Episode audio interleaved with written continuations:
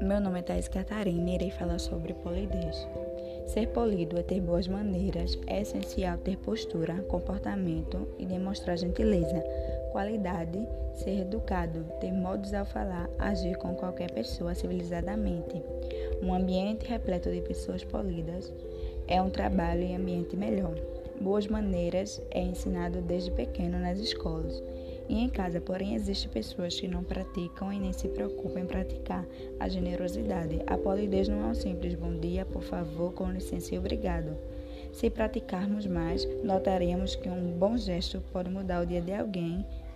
Um gesto de gentileza muda tudo.